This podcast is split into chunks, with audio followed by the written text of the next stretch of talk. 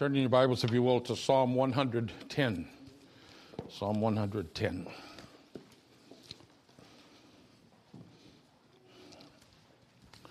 During this Advent season, we've been examining Old Testament passages which point us to Jesus.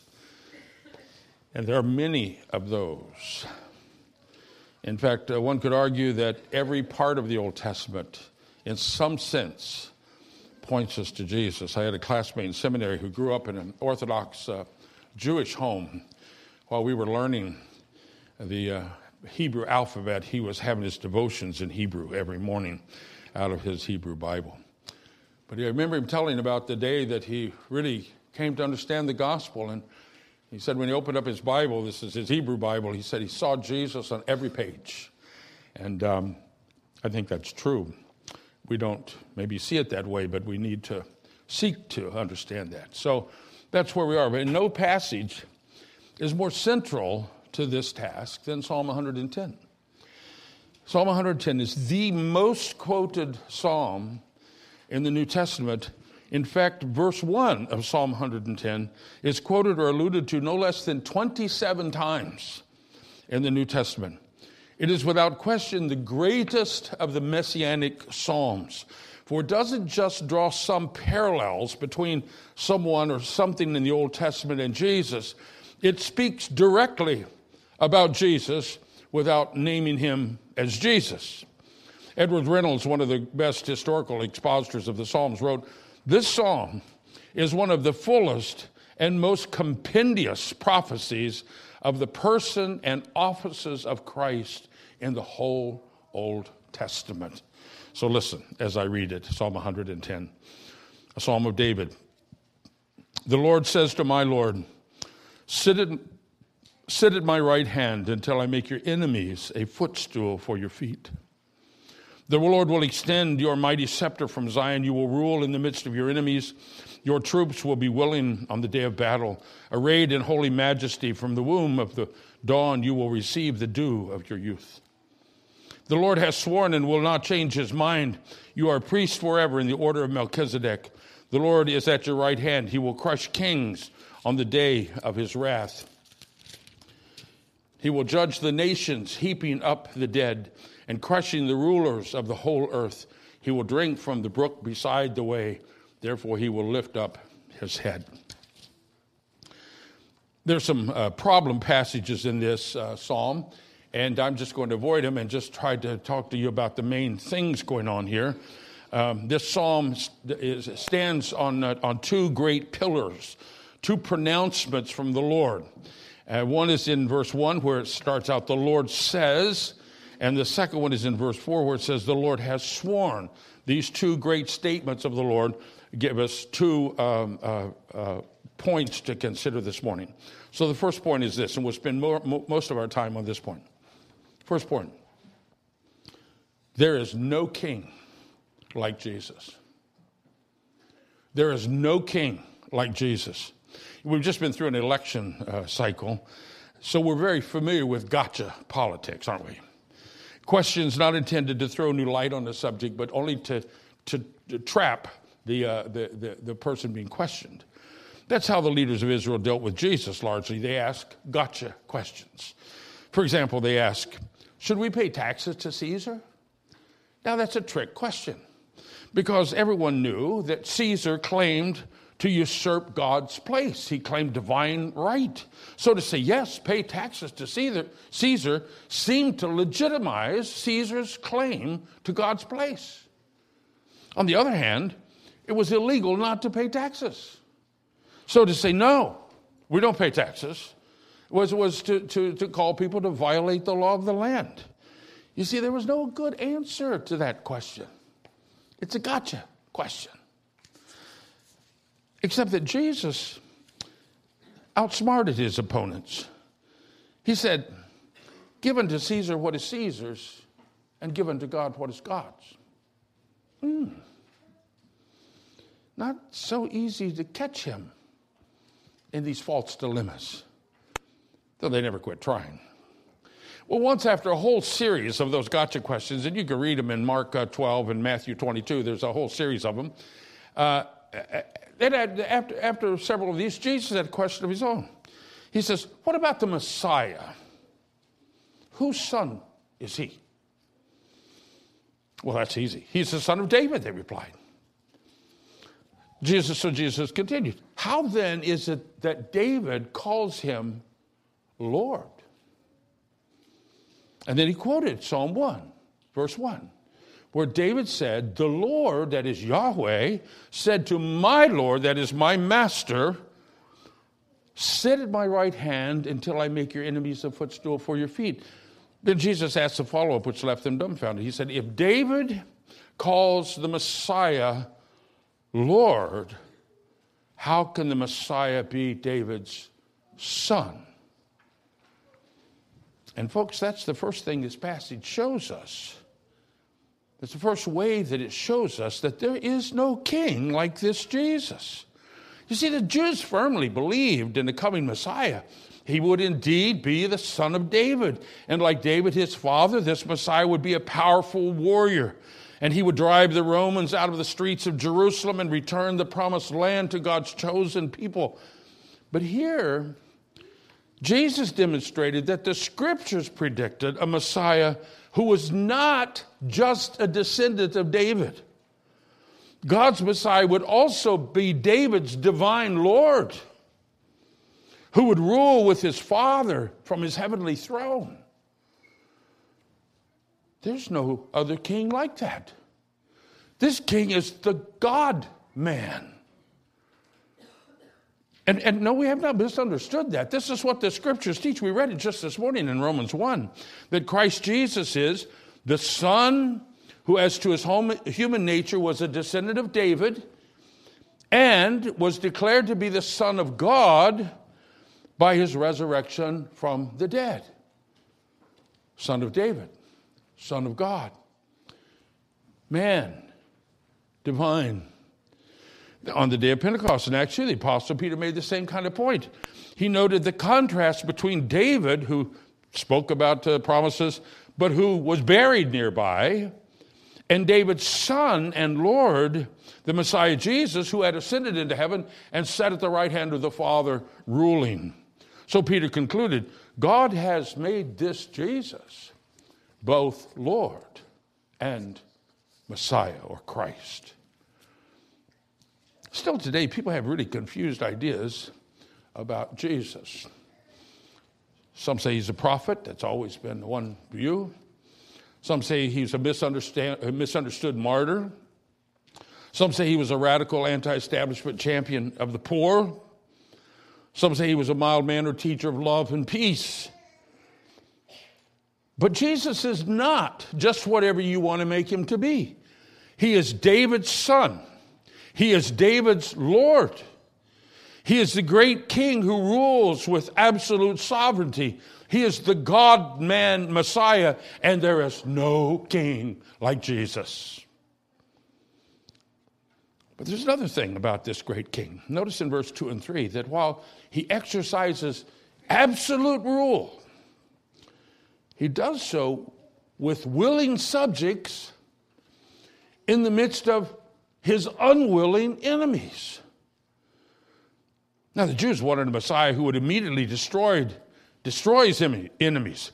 But if Jesus had been that kind of Messiah, they would have all been destroyed themselves for their unbelief.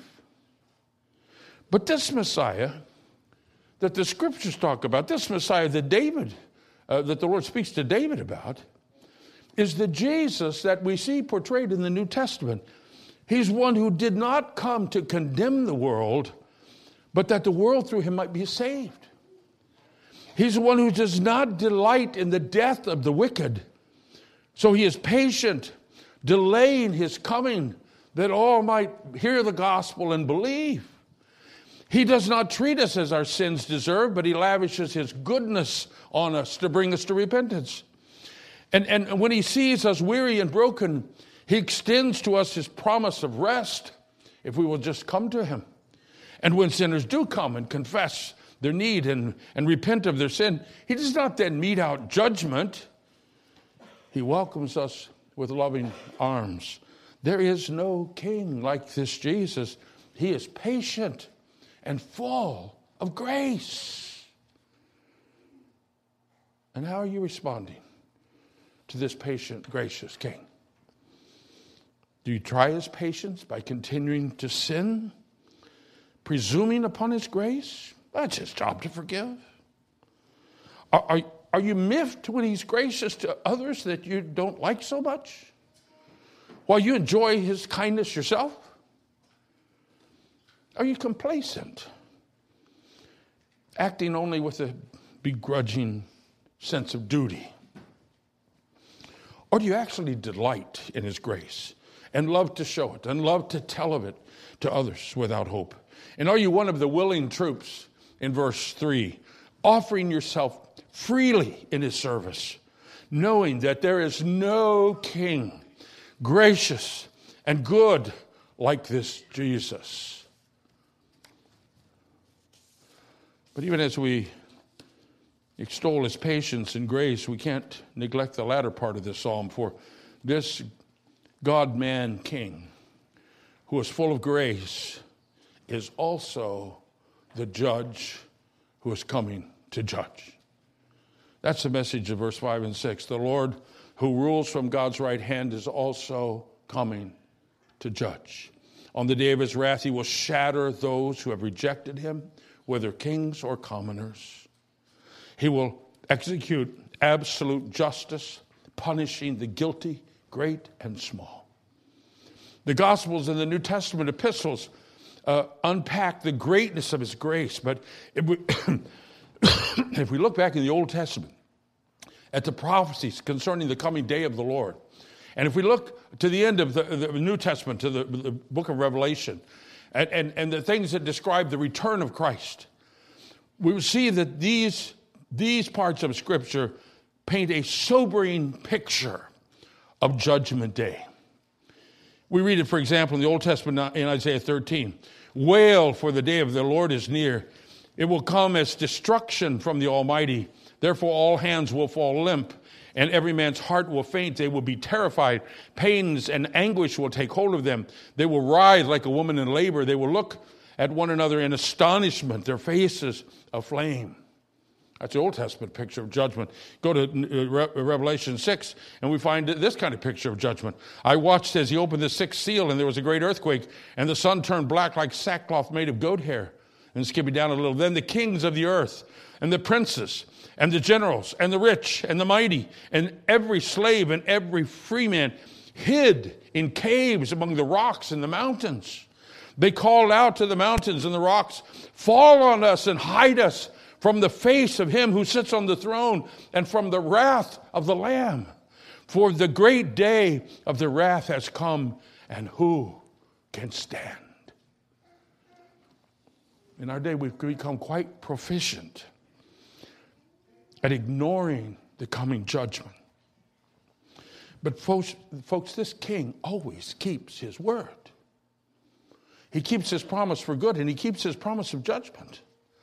The fact that it has, in our time, in our place, become a badge of honor to tolerate the intolerable does not mean that God has changed his standards.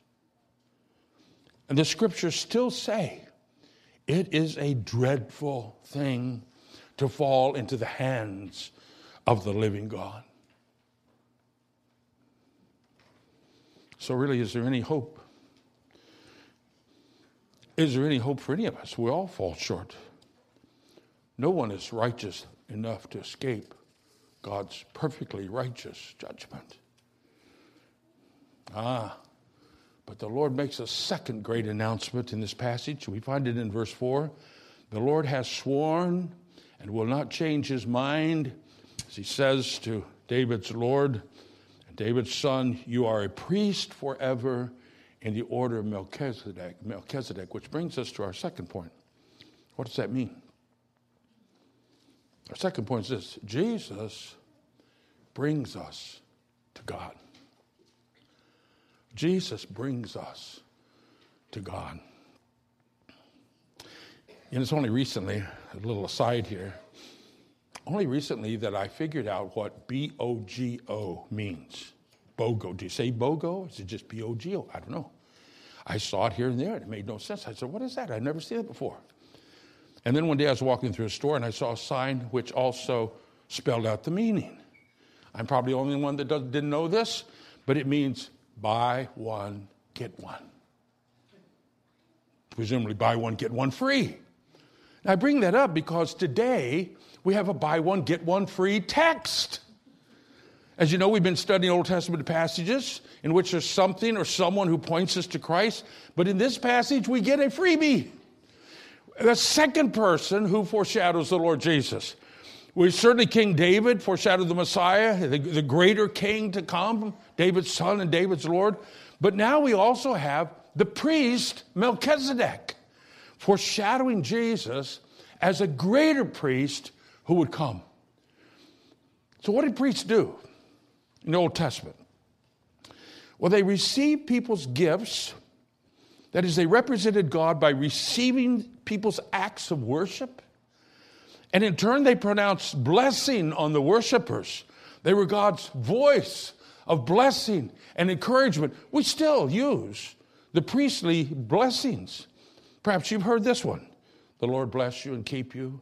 The Lord make his face shine upon you and be gracious to you. The Lord lift up his countenance upon you and give you peace. That's the Aaronic, the Aaron the priest's blessing from number six. You see, in short, the priests were mediators between God and the people. They represented the people to God, and they represented God to the people. And God provided such priestly ministry in a man named Melchizedek back in Abraham's time, long time before Moses and his brother Aaron, the priest, and the sons of Levi, the priest. Way back before that, God provided a priest in this person, Melchizedek. Well, later, when the laws were fulfilled, when Christ came and all the ceremonies ended, the need for priestly ministry did not end. Someone still has to stand in the gap between a holy God and sinful people. And so, in Jesus, God provided a priest like Melchizedek, not serving under the law, but serving nonetheless as a mediator. This Jesus atoned for man's sin by offering himself as a perfect sacrifice. And then, because he rose from the dead and ascended to heaven, he now intercedes for us, represents us to the Father, prays for us. And his ministry for us is absolutely effective. It is our sure hope. Listen to how it's described in Hebrews 7, which also talks about Melchizedek. It says, Now there were, have been many of those priests, that is, the priests of the law, since death prevented them from continuing in office. But because Jesus lives forever, he has a permanent priesthood. Therefore, he is able to save completely those who come to God through him because he always lives to intercede for them. It's a wonderful thing that Jesus came as God's king. He advances the Father's agenda. He inspires disciples to follow him. And one day the king will bring judgment and establish pure justice on the earth. It's a great thing that God has sent his son to be a king. But it is even more wonderful to us that Jesus is a great high priest, for he made atonement for our sin. He offered himself, and he intercedes for us this day before the Father. And he blesses us, and he ensures our secure relationship to the Father. In short, Jesus is the mediator who brings us to God. Folks, you and I have no other entrance into God's presence, you know. We come through Jesus, or you can't come. We're received because of what Jesus has done, or we're not received, we're rejected. All that we have, we have through Jesus. Everything. There are many things in the Old Testament which point forward to Jesus, but few so powerful and so important as what we find in Psalm 110. At least these two things. There is no king like Jesus. He's the God man, David's son, David's Lord. He's full of grace, extended even in the midst of his enemies, but he will also judge the world with absolute righteousness. But this king is also our high priest. And as our priest, he brings us to God and secures our position before God and prays for us and, and, and sustains us. Folks, we have no hope so certain as this. Amen. Let's pray. Father, so much we don't understand about Psalm 110. So much we don't understand about you, Lord, becoming a man and being such a king, the God man king.